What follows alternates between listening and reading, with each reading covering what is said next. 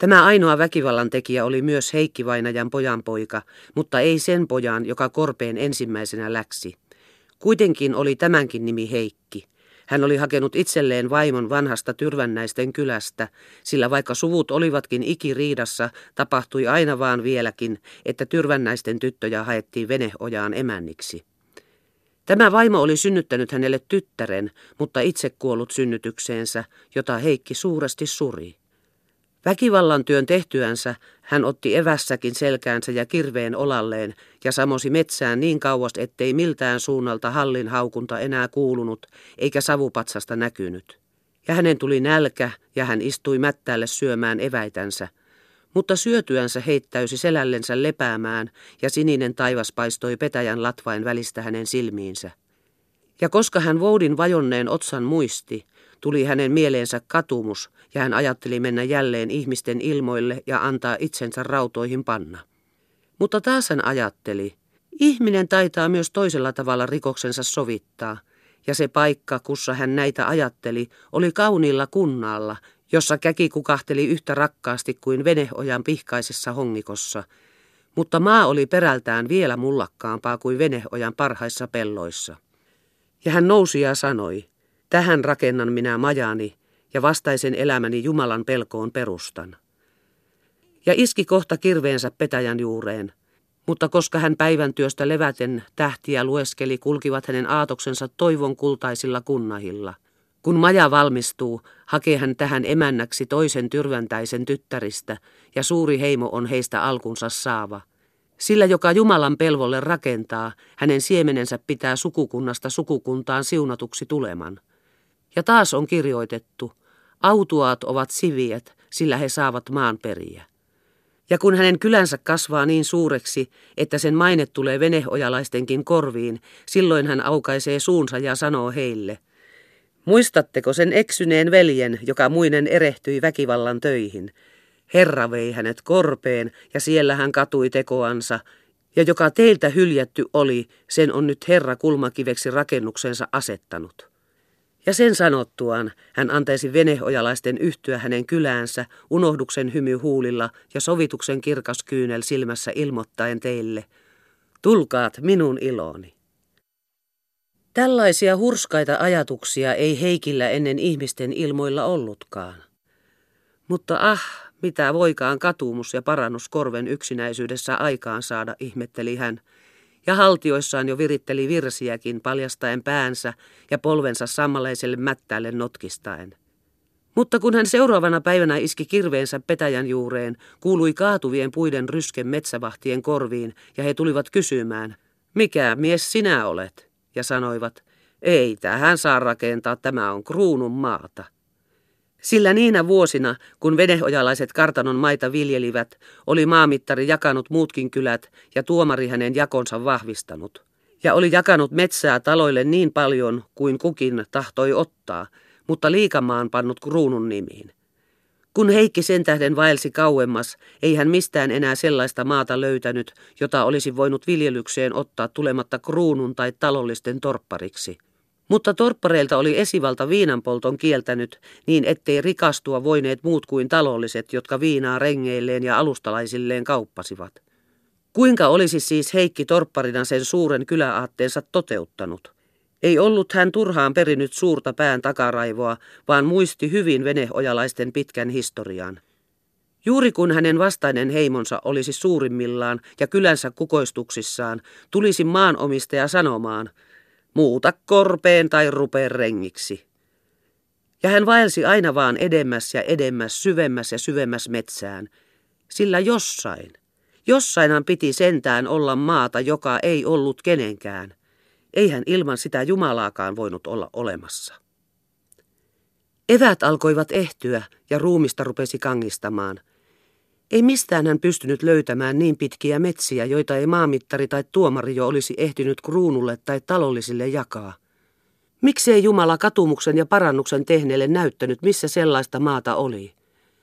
Jos olisin näyttänyt, niin hän olisi vanhan Israelin tavoin kymmenykset kaikista mintuistansa ja vaikkapa puoletkin tuloistaan koko elinaikanansa ja lastensa ja lastensa lasten aikana kaikkien ihmisten nähden Jumalalle uhrauttanut. Mies alkoi hakuihinsa väsyä. Ja niin tapahtui, että hänen eteensä nousi mahdottoman suuri vuori, jonka yli ei hän enää jaksanut kavuta, vaan yöpyi korpeen tähtien alle, päänsä kallistaen karhunsammalleiselle turpeelle. Ja näki ihmeellisen näyn. Kirves, jolla hän oli kartanonvoudin otsan puhki lyönyt ja jonka hän nukkumaan pannessaan oli viereensä asettanut, alkoi kasvaa suuremmaksi. Vai sinä minulla pikkuherroja kolistelet, puhui Kirves. Nytpä et jaksa nostaakaan. Katsotaan, sanoi Heikki, nousi pystyyn ja alkoi myös kasvaa pysyäkseen rinnalla. Kirves kasvoi niin suureksi, että kun sen terä kumotti laakson pohjalla, niin varsi vuoren ylimpään huippuun nojasi.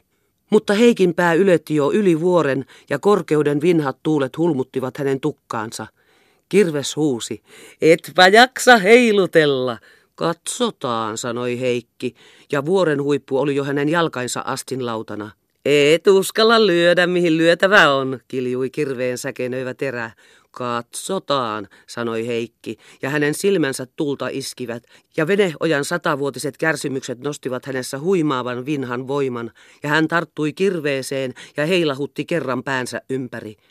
Ei ollut vielä hyvä vauhti, heilautti toisen kerran, ei ollut vauhti vielä hyvä.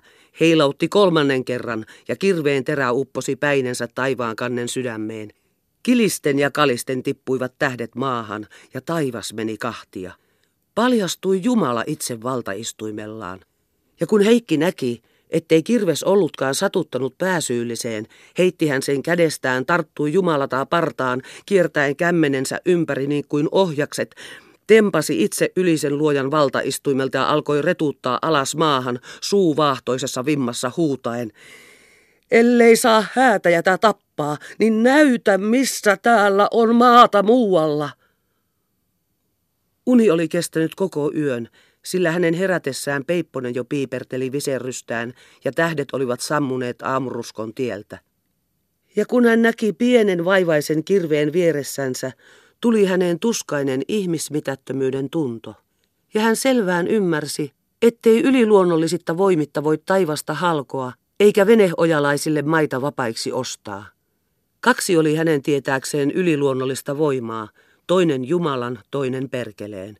Ja kun hän nyt oli Jumalan kanssa mielestään riitaantunut, nousi hän nopeasti makultaan ja samosi tyrvännäisten kylään ottamaan selkoa siitä, miten on menetteleminen, kun itsensä pirulle myydä tahtoo.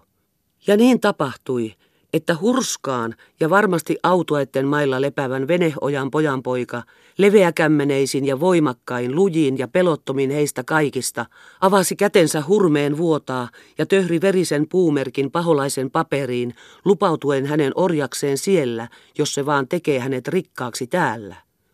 Olisiko kukaan toinen hänen sijassansa tämän teon tehtyensä saanut yön rauhaa, tarvitsematta kauhistuksen tuskissa itseänsä väännellä, on epätietoista – mutta Heikin rinta hengitti rauhallisesti kuin myrskyn jälkeen tyyntyneen meren maininki, ja niin kuin sen rinta, joka kauan eksyksissä harhailtuaan vihdoin näkee valon tuikkeen, ja ennen lähtöänsä viimeiselle toivon taipaleelle autuas hymy huulilla nukahtaa lepoon. Kohta seuraavana päivänä valmistui hän tappamaan postia, jonka oli määrä viedä kruunun maarahoja. Mutta koska postin aisakello jo maantieltä kuului ja Heikki näreikössä odotteli, näki hän, että tapettava olisi ollut kyytipoikakin, joka oli hänelle tutun tyrväntäisen poikia. Ja kirves vaipui hänen kädestänsä ja posti ajoi ohitse, ja samassa kuuli hän paholaisen sanovan, mene siihen kaikista isoimpaan herraskylään sinä kollo. Ja hänen sydämensä säpsähti riemusta, mene siihen kaikista isoimpaan herraskylään, sanoi. Ei sanonutkaan tapa posti. Tietämättä vielä mikä ja missä se kaikista isoin kylä oli, mutta tuntien varmasti, että käsky oli pettämättömän oikeaan osattu, Heikki valmistautui nopeasti matkaan. Hän poikkesi ensin hätimiten veneojalaisten uusille korpeen rakennetuille vuokraasumuksille, möi siellä vähäisen perintöosuutensa karjaan ja irtaimistoon, ompeli sitten säkin sarkaisesta vaatteesta, pani siihen pienen tyttärensä, nosti selkäänsä ja läksi maailmalle.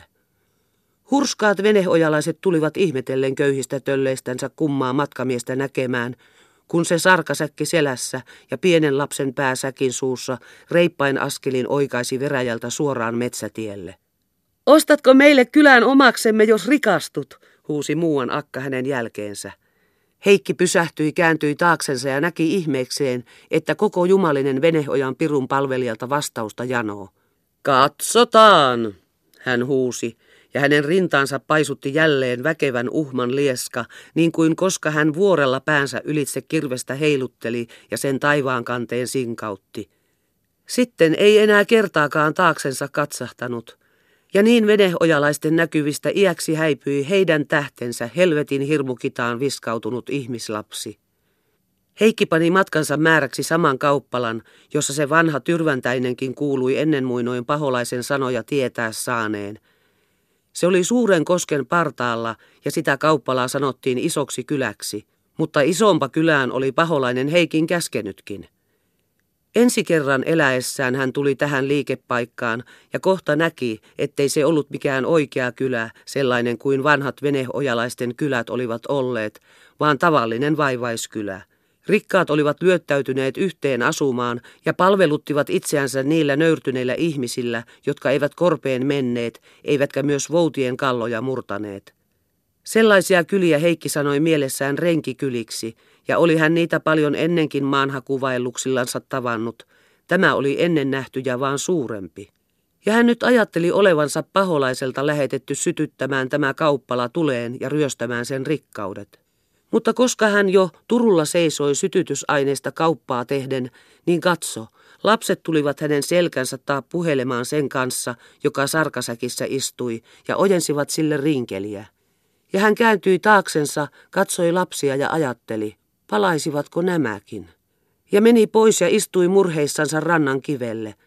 Mutta siinä paikassa oli laituri ja haaksi täynnänsä viinaa ja viljaa, ja miehet irrottelivat köysiä rantalepistä haahden lähteä.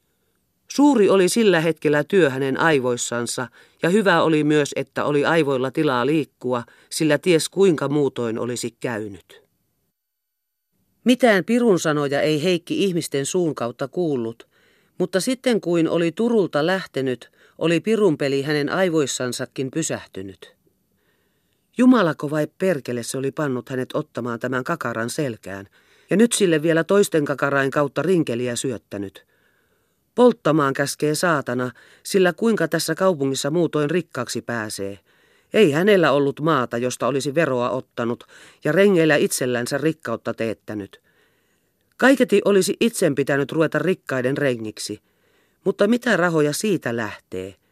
Ei koko veneojalle kylämaita pienillä rikkauksilla osteta. Rannan veteen on tämä tyttö säkkineen upotettava, koska hän viattomat silmänsä uneen ummistaa ja sitten kaupunki poltettava. Mutta voi ettei saatana, joka hänelle tehtävän antoi, siihen myös voimaa antanut. Ja hänen pääkoppansa oli haljeta aivojen puristuksesta. Aikansa siinä tuskailtuaan hän löi kätensä otsaan sanoen – Tyhmä olet sinä, Heikki, sillä jos paholainen on tämän kaupungin rakentanut ja hän on totisesti sinun mestarisi, niin meneekö kukaan mestarinsa rakennusta tuleen sytyttämään? Ja kenen töitä sinä teet, jos sinä perkeleeltä hänen kaupunkinsa hävität? Perkeleenkö vai Jumalan?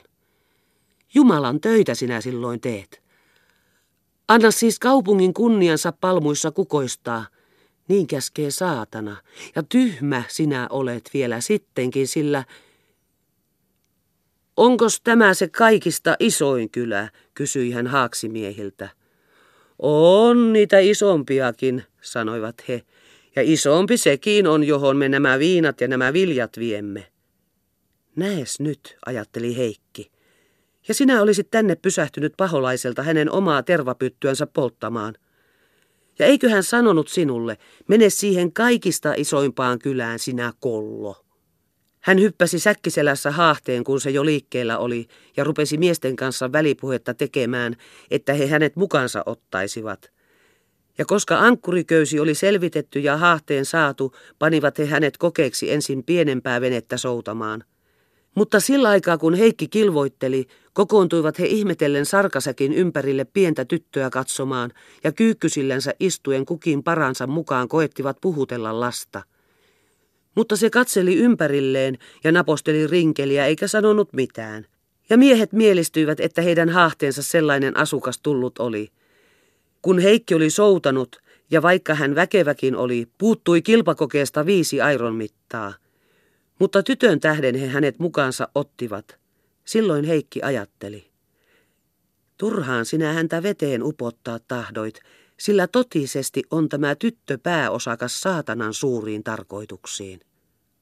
Ja niin läksi haaksi veden selville selille, ja maat taivaan rantaan loittonivat. Ja koska tuulet kävivät ja aallot loiskuivat haahden laitoja vasten, laittoivat miehet vesiruovoista ja kaislankorsista tytölle vuoteen, jonka he purjeen alle vipuun ripustivat ja visusti tuulilta suojasivat. Ja tyttö nukkui kohta siihen – ja he istuivat vuoronsa mukaan kaislavasua heiluttamaan. Mutta kun he saaren suojaan saapuneet olivat ja päivän töistä nuotion ääressä lepäsivät, alkoivat he Heikiltä kysellä hänen kotiperäänsä, ja hän kertoi heille entisen elämänsä vaiheet, ja kautta rantain mainitsi myös nykyisistä rikastumisen aikeistansa sekä Pirun palvelukseen rupeamisesta. Mutta he sanoivat, ei sellaisia yksin tehdä, vaan täytyy olla sakki, niin kuin Riikilläkin on. Ja he kertoivat hänelle moninaisia maankuulusta riikistä ja sen pelottavasta joukosta, jotka parihevosilla ajelevat maita mantereita, viinanpoltosta rikastuneita talollisia ryöstäen. Kun riikki joukkoinensa taloon tulee, sanoivat, hän käskee aitat avata ja hopeat esille kantaa, ja jos isäntä on aarteensa piilottanut eikä kätköpaikkaa ilmaise, sidottaa riikki hänen kätensä yhteen ja pitelee palavaa pärettä kämmenien alla, kunnes tunnustavat – eivät he ketään tapaa. Rikkailta ottavat, köyhille antavat. Mutta ei Heikki sillä kertaa sen enempää Riikin joukosta kysellyt, vaan pani heidän eteensä pulmallisen kysymyksen. Mistä herrat rahoja ottavat, vaikkei kaikilla maitakaan ole, että viinanpoltolla rikastuisivat, eivätkä myös talollisia ryöstä? Silloin alensivat haaksimiehet äänensä ja Heikki sai kuulla kumman salaisuuden. Olipa yksi heistä etelän puolelta ja oli siellä päin ollut kartanon renkinä. Niin sen herran luo, sanoi joka vuosi Juhanin aikaan Pirun ajaneen suurella huminalla ja mustilla parihevosilla, joiden suusta tuli soitti niin kuin lohikäärmeen suusta. Ei ketään syrjäisiä silloin päästetty kartanon huoneihin. Ja koska Piru jälleen lähti, niin kuin riihen kohdalle ennätti, rusahtivat hevoset mustana lepakkona kujaan ja kaikki hävisi näkyvistä. Mutta toisena vuotena se tuli taas ja taas lähti samalla tavalla. Ja viljalti oli aina pirun käytyä ollut kartanossa rahaa niin ettei sitä keltään puuttunut. Ja näin he kertoivat kukin kotipitäjästään paljon juttuja niistä, jotka olivat itsensä pirulle myöneet. Niillä sanoivat kaikilla olevan suuren liiton keskenänsä aina vieraista valtakunnista asti. Ja kerran vuodessa sanoivat niillä olevan kokouksen Linnanmäellä – siellä oli silloin suuret tanssit, ja jotka eivät olleet liiton käskyjä pitäneet, ne Piru parkitsi niin, että tulivat sieltä paidat verisinä. Toiset sanoivat, ettei Piru parkinnut, vaan toverit parkitsivat. Nämä kaikki pani Heikki visusti mieleensä. Ja matka kesti kolme viikkoa myötätuulessa ja tyvenessä, ja taas kun vastatuuli puhalsi, saattoivat he lautan suojaan, hakivat kyläin huitukoita ja viettivät hurjaa ilonpäiviä. Ja suuresti Heikki mielistyi heihin, sillä nämä täällä, jospa olivatkin kauppiaan palkkarenkiä, olivat kuitenkin osanneet varastaa vapauden mukaansa vesille. Eivätpä he vaivaisrenkien tavalla palkkojansa säästelleet, että vasta isänniltä torpan kerjättyänsä olisivat naimisiin menneet, vaan naivat milloin luonto nousi ja muutoin tuulilta soveltui, mutta palkallansa tuottivat tisleerattua ostoiloa, joka heidän haahtensa teki laveaksi kisakentäksi, huimaavaksi kirkkotantereeksi muutti, ja vedet ja maat yhteen ainoaan maailmaa syleilevään riemun remakkaan yhdisti, ikään kuin eivät he koskaan olisikaan kotikyliänsä jättäneet ja rengeiksi ruvenneet. Ja Heikki ajatteli, Ostankin niillä pirun rahoilla huikean lautan ja tuon koko veneojan pontulle ja niin lähdetään laulaen ja riemuiten kunne vapaa virta viepi. Tapahtui myös niin, että he pitkien vastatulten sattuessa menivät maihin jättäen haahden Heikin vahdittavaksi – ja viikonpäivät juopoteltuansa ja mellastettuaan, rikottuansa kyläin veneitä ja tuuliajolle hajotettuansa airoja, tanssittuaan ja tapeltuaan raukeena palasivat yksitellen takaisin, vaatteet revittyinä, sinelmät silmäin alla, kallot vanteissa. Ja myötätuulen jälleen lehahdellessa taas alkoivat hiljaiset työpäivät haahdella. Eikä heillä enää levähtäessäkään muita mielihaluja ollut kuin puhella viattomia lapsen kanssa, laittaa sille salkkionkia, syöttää sitä, pestä sen vaatteita, harjata sen päätä, lepoon tuulittaa, niin kuin muistivat muinoin äitinsä tehneen heille itselleen ja heidän pilpattaville sisarilleen. Ja kun lapsi jo nukkui ja yön kuudan kimalteli hahden edessä lipovan veden virissä, lauloi valvova haahtelainen kaihoisasti ikään kuin olisi ikimennyttä muiston untuville vielä elvytellä tahtonut. Ja Heikki valvoi ja kuunteli laulua ja vannoi uuden valan pirulle, ettei hän suinkaan ole pelkäävä sitä kaikista isointa kylää tuleen sytyttää, kunhan piru hänelle apulaisia antaa niin kuin Riikille. Ja kolmantena kolmatta päivänä sen jälkeen, kuin he matkalle lähteneet olivat, kun ilta jo hämärsi, saapuivat he Hämeenlinnan lahteen. Ja koska Heikki oli jälleen sarkasakin selkänsä ottanut ja he astuivat maihin, teki yksi haaksimiehistä hänelle merkin ja he läksivät muista erinänsä. Mutta kaupungissa oli suuret hevosmarkkinat, ja sen torit ja kadut olivat täynnänsä huutoja ja villiä ajoa ja humaltuneita väkijoukkoja, eikä yövartijat saaneet soitoillaan ja puhalluksillansa ihmisiä hajoamaan, vaikka jo pimennyt oli. Ja kaupungin porvarien kesken oli suuri pelko rosvon tähden, jonka sanottiin joukkoinensa markkinoille tulleen. Ja se haaksimies johdatti Heikin väkijoukkojen läpi kaupungin toiseen laitaan, ja he pysähtyivät suljetun portin eteen, joka lautaiseen aitaukseen tehty oli. Ja koska hän koputti, aukeni portti, ja he astuivat pimeälle pihalle, jonka perällä oli matala maja, eikä sen luukuissa mitään valoa näkynyt. Mutta se, joka portin oli Heikille ja Haaksimiehelle avaissut, käski heidän odottaa ja meni majaan, ja kun hän mennessänsä majan oven avasi, leimahti sieltä päreitten loimu ja näkyi savupatsas ja paljon miesten ääniä kuului. Ja kun he olivat hetken odottaneet, tuli majasta kookasmies pihalle, palava tuohus kädessä, ja hän kiroili pitkään. Ettekö te saatanat, sanoi, tiedä, että 300 kasakkaa on kaikille maanteille hajotettu minua kiinni ottamaan, ja te portille koputatte. Mutta haaksimies teki hänelle merkin, ja he menivät erinänsä. Ja hetken kuluttua se pitkä mies tuli Heikin luo ja sanoi, Vai, olet myynyt itsesi ja paljostako hinnasta? Heikki sanoi, sen isoimman kylän rikkauksista. Hyvä, hyvä, sanoi pitkä mies. Ja kuka sinä olet, en minä tahdo tietää, en nimeäsikään, mutta minä olen Riikki. Ja näin sanoen hän kiersi loimuavan tuohuksen niskansa taakse ja avasi ammottavan kitansa nähdäkseen pelkääkö Heikki, mutta Heikin silmä ei värähtänyt. Hyvä olet, sanoi Riikki. Sinuapa tässä juuri tarvitsenkin, sillä tänä yönä me sytytämme kokot kaupungin ympärille. Ja kunhan käskyni täytät, saat jo tänä yönä paholaisen rikkauksista maistaa. Mitäs seljässäsi kannat? Ja Riikki valaisi tuohuksella sarkasäkin suuta, pisti sormensa lapsen leuan alle ja kohotti sen päätä. Mutta lapsi nukkui suu auki, että maitohampaat näkyivät, ja sen pää retvahti kallelleen isän niskaa vasten. Silloin Riikki naurahti. Oletko jo kauan emännättä ollut, kysyi hän, ja sanoi hetken mietittyänsä, onhan meillä vielä aikaa. Eikä vienytkään majaan miestensä sakkiin, vaan vaihetti Heikin kanssa lakkia, avasi portin ja johdatti kujaa pitkin lähes kymmenen kiven heittämän väliä toiseen majaan. Heidän mennessänsä sanoi Riikki, viedään lapsi talteen. Ja Kotvan vaiti oltuansa sanoi taas, mennään Sandran luo, en minä ole häntä vielä tuntenut, sinä saat hänet. Heidän sisälle tullessaan paloi pesässä hiiltyneet rangot ja tyttö odotteli riikkiä yksinänsä vuoteella maaten, mutta huomattuaan, että heitä kaksi oli, hyppäsi jaloillensa, ja Heikki näki, että Sandra riikkiä kovin pelkäsi. Riikki nosti lapsen Heikin selästä ja antaen Sandran syliin sanoi, ota sinä tämä niin kauan kuin me asioissa ollaan. Eikä lapsi herännyt, ja koska Sandra sen hellästi vuoteelle asetti, oli hän Heikin mielestä kauniimpi kuin kauniin tyrvännäisten tyttäristä. Mutta Riikki sanoi Heikille, jos kasakat sinut tavoittavat, annan minä tytölle 50 hopearuplaa ja hän katsoo lapsen. Ja koska hän näki, että he toisiansa lempeästi puhuttelivat, sanoi hän viekastellen Sandralle.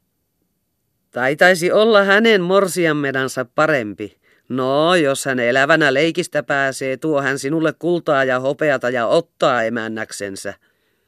Sen vannon valehtelematta, sanoi Heikki. Ja Riikki sanoi, jokos mennään, ja oli menevinään hänen kanssaan ovelle. Silloin Sandra ojensi salaa kätensä Riikin selän takaa ja tavoitti Heikkiä hihasta, ettei hän vielä menisi. Mutta Riikki näki sen ja rupesi nauramaan. Taidat olla nälissäsikin, sanoi hän Heikille, ja Sandralle sanoi, syötä ja juota häntä, kunnes minä palaan. Ja meni pois eikä tullut ennen kuin aamupuoleen yötä. Ja kun he tytön kanssa jo kaikesta keskenänsä sopineet olivat ja rakkaudessa sikeästi nukkuivat, koputti Riikki ovella ja huusi, Joudu! Ja heidän tultuansa kujalle oli siinä toinen mies Riikkiä puolta lyhyempi, ja Riikki sanoi, Nyt on kaikki valmiina. Minun muut mieheni sytyttävät kaupungin pohjoisen, lännen ja etelän puolelta, sytytä sinä idän puolelta, mutta joutuin ennen kuin päivä valkenee. Ja annettuaan Heikille omat tuluksensa hän hävisi nopeasti. Mutta Heikki meni sen lyhyen miehen kanssa itäpuolelle kaupunkia, ja mies opasti häntä ja näytti kuhunka tervakset olivat koottu ja mihin olkikasat kannetut. Ja oli viisi paikkaa, jotka sytytettämän piti, lähes kolmen kiven kantaman päässä toisistansa. Ja Heikki iski kohta tulen pakuriin ja sytytti ensimmäisen tervaskasan, joka hajotetun oljen kanssa oli pihavajaan kätketty – ja suuri valkea roiskahti kohta ilmaan, mutta tuulenhenki kävi idästä. Sen tehtyään hän juoksi toista tervaskasaa sytyttämään, joka oli kotaan koottu. Kolmas oli rakennettu rikkaan talon ympärille, jossa oli lasiikkunat, ja hän sytytti senkin. Mutta koska hän neljättä sytytteli, kuuli hän ensimmäisestä paikasta heräävien ihmisten huutoja, ja juostessansa viimeisen kasan luo alkoi kaupungilla rumpu päristä sotaväkeä kokoon kutsuen – kun hän sen viidennen oli syttymään saanut, meni hän katsomaan, paloivatko muut. Ja valkean kohina oli kaikkialla suuri ja korkealle loimut kohosivat valaisten itäpuolen kaupunkia ja taivaan pilvet. Ja Heikki näki ihmisten juoksevan edestakaisin ja kuuli heidän hätähuutonsa. Ja hän meni läheiselle kummulle nähdäksensä, olivatko riikin miehet työnsä tehneet niin kuin hän mutta pohjoinen, etelä ja länsi olivat pilkkopimeinä ja rumpu pärisi jo kujalla hänen allansa. Villinä vihurina ensimmäinen kasakkaparvi nelisti hänen ohitsensa, jo koska hän sivullensa katsahti, näki hän ratsujoukkojen rientävän pohjoisen, etelän ja lännen puolelta palopaikkaa joka kulmalta piirittääkseen. Silloin Heikki ajatteli, nyt oli paras paeta, kunnes riikin kokot syttyy. Mutta mennessään palavan talon ohitse hän näki ihmisten hyppivän akkunoista ulos, ja he olivat jättäneet partasuuäijän sinne yksinänsä hosumaan, joka ei omin voimin ulos päässyt. Niin Heikki kapusi akkunasta sisälle häntä auttaaksensa. Mutta äijä rupesi kynsimään vastaan ja huutamaan, Riikki tappaa, ja ihmiset huusivat, Riikki, Riikki, ja osoittivat kasakoille, mistä Heikki sisälle oli kavunnut. Ja kasakat huusivat, Koli! ja heittivät häntä kujalta keiheillänsä. Ja koska hän oli savun ja tulen läpi kantanut äijän ulos ja sammuttanut hänen partansa, vangitsivat kasakat Heikin, sitoivat hänen kätensä satuloihin ja veivät hevosten välissä pois. Ja ihmiset riemuiten huusivat, nyt on riikki kiinni. Ja Heikki käänsi päätänsä ja katsoi hevosten yli pohjoiseen, länteen ja etelään, mutta siellä oli pimeys. Silloin hän ymmärsi, että Riikki oli hänet pettämällä itsellensä pakotien avannut. Ja Heikkiä tutkittiin raastuvassa ja käytettiin monilla käräjillä, sillä he kantoivat hänen päällensä kaikkinaisista Riikin pahoista töistä. Ja kun hän yhden ajasta ajan linnassa istunut oli, tuomitsivat he hänet kuolemaan.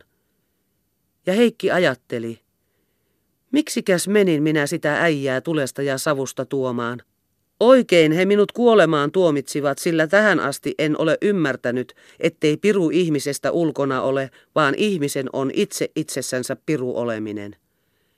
Mutta kun Heikki jo kuolemaan valmistunut oli ja linnanholvissa pyöveliänsä odotti, joka hänen oikean kätensä olisi miekalla katkaissut ja hänen päänsä poikki lyönyt, avasivat he holvin oven ja toivat hänelle paperin. Ja kun Heikki oli siihen puumerkkinsä piirtänyt, veivät he paperin jälleen pois, ja hän istui linnassa taas kolmen kuukauden päivät. Niin neljännen kuukauden ensimmäisellä neljänneksellä he sanoivat hänelle, sinä olet armon saanut, eikä sinun pidä kuolemalla kuoleman, vaan olet ikipäiviksi Siperiaan tuomittu. Mutta kun aika tuli, että Heikki piti muiden pahantekijäin kanssa Siperiaan vietämän, oli linnanportille yksi mies lähetetty, joka heidän ulosastuissansa sanoi Heikille, Sandra on sinulle pojan synnyttänyt. Eikä muuta sanonut vartijain ja sotaväen tähden, jotka siinä olivat. Ja niin läksi Heikki pitkälle taipaleelle, ja oli kevät, ja maamiehet jäivät peltojansa äästämään, ja varikset istuivat aidan seipäihin lennoistansa lepäillen ja jäivät Suomeen. Mutta Venäjän metsän rinnasta kukahti käki. Sandra on sinulle pojan synnyttänyt. Ja Heikki ajatteli, vielä ei ole minun asiani maan päällä loppunut, vaan Piru on minut jälleen palvelukseensa ottanut, että kerran näen valani täyttyvän, jonka veneojan miehille vannoin.